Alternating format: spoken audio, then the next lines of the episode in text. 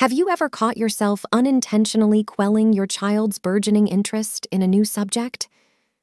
It's a question that may stir a bit of discomfort, but it's crucial for us to explore. In our journey to provide the best education for our children, we sometimes, albeit unknowingly, become barriers to their natural curiosity. Let's unpack some common ways we might be doing this and explore how to foster a more organic growth of interest. 1. Not truly listening. The art of ignoring a spark. Picture this. Your child comes to you, eyes gleaming with excitement, ready to share something they've discovered. But in the hustle of daily tasks, we give them half our attention. Our nods and uh huhs don't match their enthusiasm. This subtle dismissal, though unintentional, can be a cold splash of water on their fiery curiosity. Remember, engagement doesn't require grand gestures. Sometimes all it takes is genuinely listening. Ah, the art of matching enthusiasm.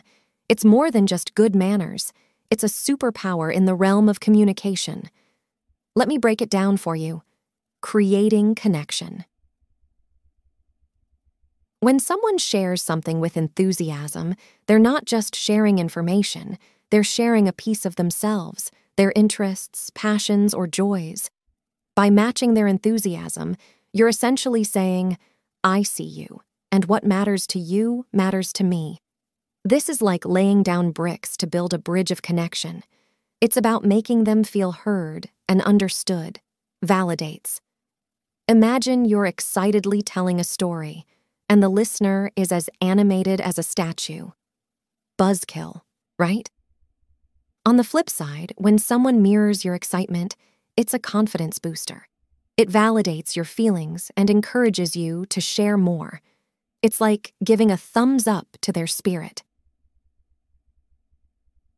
fostering open communication. When you match someone's enthusiasm, you're setting up a warm, inviting atmosphere. It's like saying, Your excitement is contagious and I'm here for it. This openness paves the way for more candid and in depth conversations. It's like opening a door to a garden of richer dialogues. Emotional intelligence.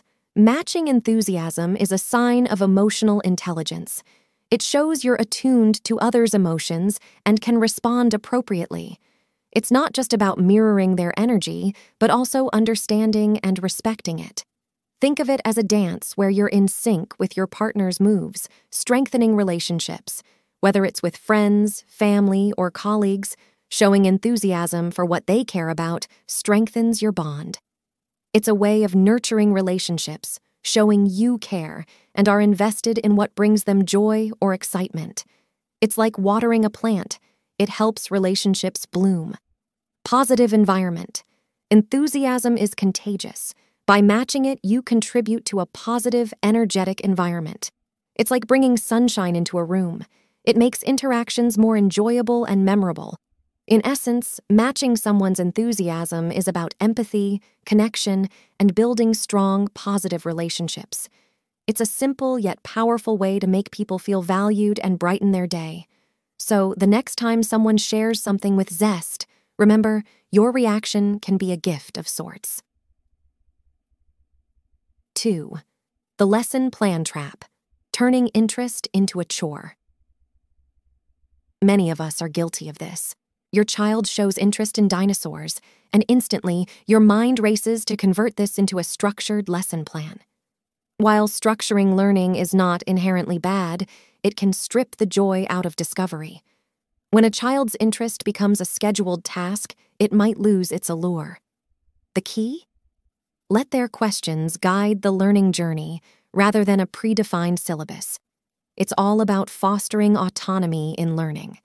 The idea is to provide a scaffold for learning, offering options and guidance, but ultimately letting the child steer their journey of discovery.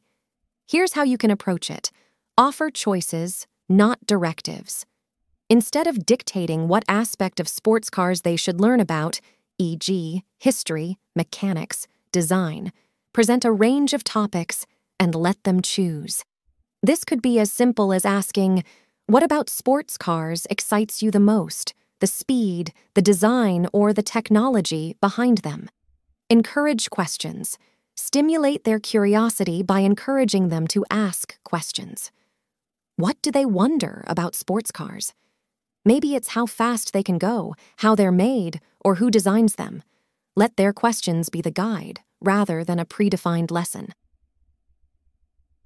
3. What's next? Syndrome. Distracting from the moment in. Our effort to keep things moving, we often rush our kids from one activity to the next, barely giving them time to delve deeper into their current interests. This constant forward motion can make children feel like their interests are just pit stops rather than journeys worth exploring.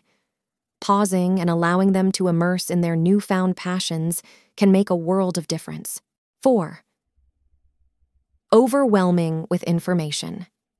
The Floodgate Dilemma. There's a fine line between feeding curiosity and overwhelming it. In our enthusiasm to support their interest, we might bombard them with too much information or resources.